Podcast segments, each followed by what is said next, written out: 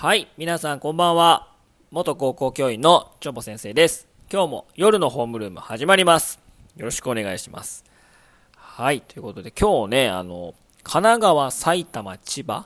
愛知県がさら、あの追加されましたよね。マンボウにマンボウ。なんかマンボウマンボウって言うと、なんか魚みたいな感じですから、なんかまん延防止っていうな表記に変わりましたよね。はい。まあ引き続き、まあ感染拡大が懸念されるということで、えー、まあまん延防止の適用地域にまた追加されましてね。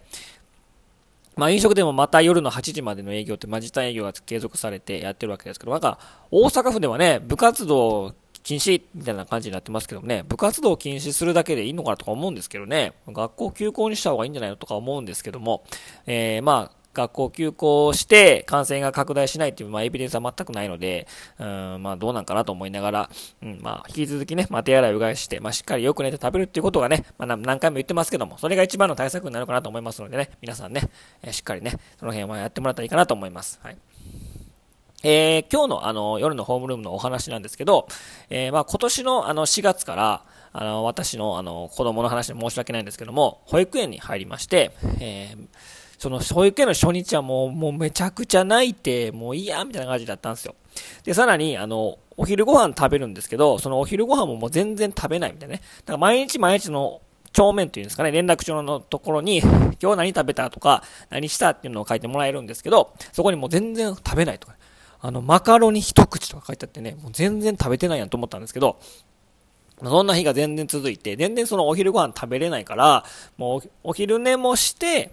えー帰ってくるんですけど、まあ、お昼寝もまで行き着かないみたいなね。あの、全然お金、あの、お金じゃない。あの、全然ご飯食べてないから、もうちょっと、あの、昼寝まで行かずに、もう早めに帰ってくるみたいな。うん、もう、他にもね、数十人いるんですけど、みんな食べてるのに、うちの、あの、あの、子供だけ食べてないので、早めに帰ってきたりとか、ちょっとなんかね、うんちょっと心配になる感じだったんですけど、まあ、保育園に通い出して、まあ、10日、2週間ぐらい経ったんですけど、あのお昼ご飯をね、もう食べるようにもなって、ちゃんとお昼寝もして、みんなと同じ時間、だいたい4時ぐらいに、えー最近では帰ってくるんですけど、うん。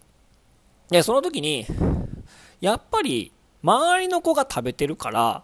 自分も食べれるようになったのかなと。やっぱり、やっぱりその、周り、集団の中でいる中で、えー自分だけが、まあ、食べれないとか、そういったことを子供ながらに感じ取って、で、友達が食べてるのを見て、こう食べれるようになったのかなという感じがね、えーしたんですよ。まあ、刺激って、た、周りの刺激ってすごいなと思ったんですよ。うん、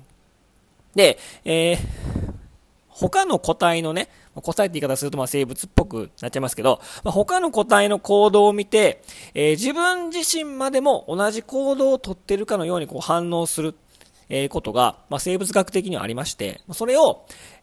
その鏡のように、要は、えっ、と、自分、自分自身があったかもそれをやっているかのように反応するあの細胞をミラーニューロンって言うんですよ。ニューロンっていうのは神経細胞のことですけど、まあ、鏡を見ているかのように、他の個体の行動を見て、なんか食べているとか、なんか道具使っているとかね、それを自分自身までも見てるだけなのに、その行動をしているかのように神経細胞が反応する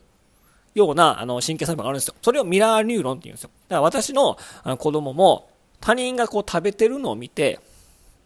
自分は食べてないんだけど、あ、これは食べれるものなんだ。で、これはこういうな味をするんじゃないかとかね、こう食べれるものなんだ、これは、えー食べても大丈夫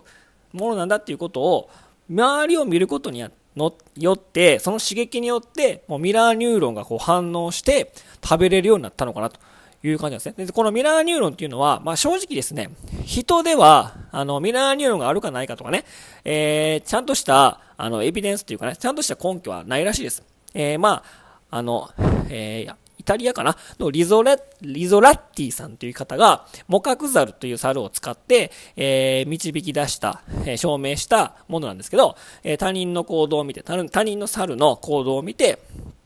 相手の行動を見ただけで、えミラーニューロンが活性化されて、あたかも自分がやってるかのように脳内で再現してできるようになると。いうのを、あの、猿で実験をして、えー導き出したというか、発見した神経細胞なんですけど、まあ、正直人で、まあ、その、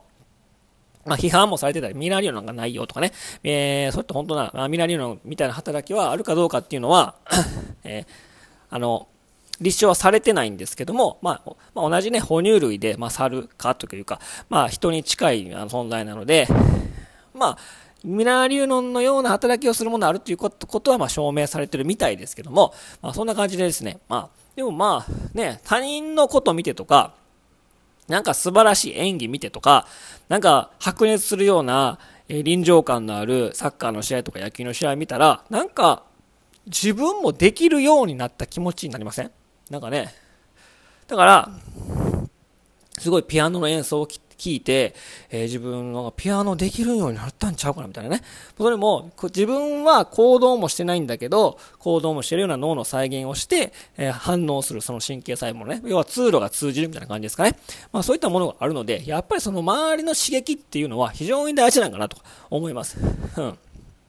やっぱり学校とかね、そういった集団の中にいて、自分、その集団の行動を見ることによって、自分がどういうふうに動かなければならないかとか、とか、え自分がどういう言動を、振る舞いをするべきなのかっていうのはより刺激になるので、やっぱり小さい頃から、なんか保育園行ったりとか、小学校とか中学校とかね、まあ、そういった周りのことを、の刺激を受けることっていうのは非常に大事なので、集団の中でどうするべきかっていうのがね、いろんなもうその、その、協調性もそうだし、えー、そういったことが身につくので、やっぱり集団で行動するってことはやっぱりすごいな、いいなと思いますよね。まあ多くなればなるほど、なんかそれで、ちょっと難しくなるかもしれませんけどね。うん。えー、ということで、えー、まあ、そういった、まあ、集団の中で、まあでもね、その、これもね、教育格差につながるんですけど、やっぱりその、まあ、経済的に豊かな人人っていうのは、子供っていうのは、うんは、昔、あの小さい頃から、まあ、音楽鑑賞ね、そんな素晴らしい演奏を聴いたりとか、なんかその、あの、野球を見に行くのはもう、もう、ま、毎週末行ってるとかね。もうそういった一流のものを見せる機会が多いっていう人は、まあ、それなりに経済力があるわけで、一流のものを見せれば見せるほど、やっぱりその、再現できる脳のね、ものが活性化されて、さらに、え、自分もより成長につながるかなと思うんで、やっぱりそこでも格差って生まれるのかなっていう感じは、ちょっとこの、あの、ミラーニューロンのことを調べて思ったんですけど、うん。やっぱりその一流のものっていうか、なんか素晴らしいものを見る。まあそういったもう疑似体験できるとか、再現できるのに、本読むこともその一つだと思うので、まあしっかりその、本物を見るっていうことと、しっかり本を読むっていうことで、まあ、脳が活性化されて、あたかも自分ができるように再現できるような、え脳の活性化をして、え、神経細胞が活性化すると思いますので、はい、皆さんも、えー、自分でもうずっと科目にやるのもいいけど、たまにはね、一流のものっていうもの、自分が面白いな、突き詰めたいなと思ってることの、まあ、プロの、その人の、その道のプロのものを見ると、より成長につながるかなと思いますので、皆さんもね、ぜひやってみてください。皆さんありますかね？憧れとかね、一流、手本にしてることとかね、あると思いますので、それをちょっとやってみましょう。さらに、もっとさらに成長して、より、もう早くステップアップできると思いますので、皆さんもそういうところをちょっと気を使ってみてください。ということで、今日はあのミラーニューロンについてお話ししました。えー、それでは皆さん、バイバイ。また。おやすみなさい。